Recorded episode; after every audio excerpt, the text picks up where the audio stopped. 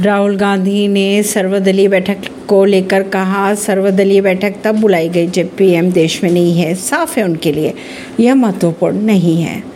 कांग्रेस नेता राहुल गांधी ने केंद्रीय गृह मंत्री अमित शाह द्वारा सर्वदलीय बैठक बुलाए जाने बुलाए जाने पर ट्वीट कर कहा कि 50 दिनों से मणिपुर चल रहा है, मगर पीएम मौन रहे। राहुल ने आगे ये भी कहा कि सर्वदलीय बैठक तब बुलाई गई जब पीएम खुद देश में नहीं है। उन्होंने आगे कहा कि साफ़ है पीएम के लिए यह बैठक महत्वपूर्ण नहीं है।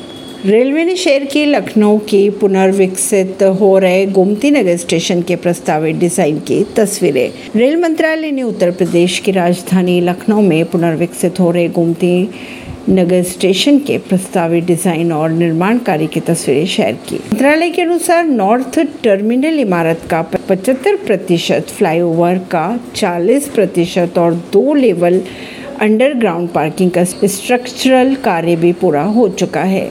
ऐसी ही खबरों को जानने के लिए जुड़े रहिए जनता सरिश्ता पॉडकास्ट से। फिर नई दिल्ली से।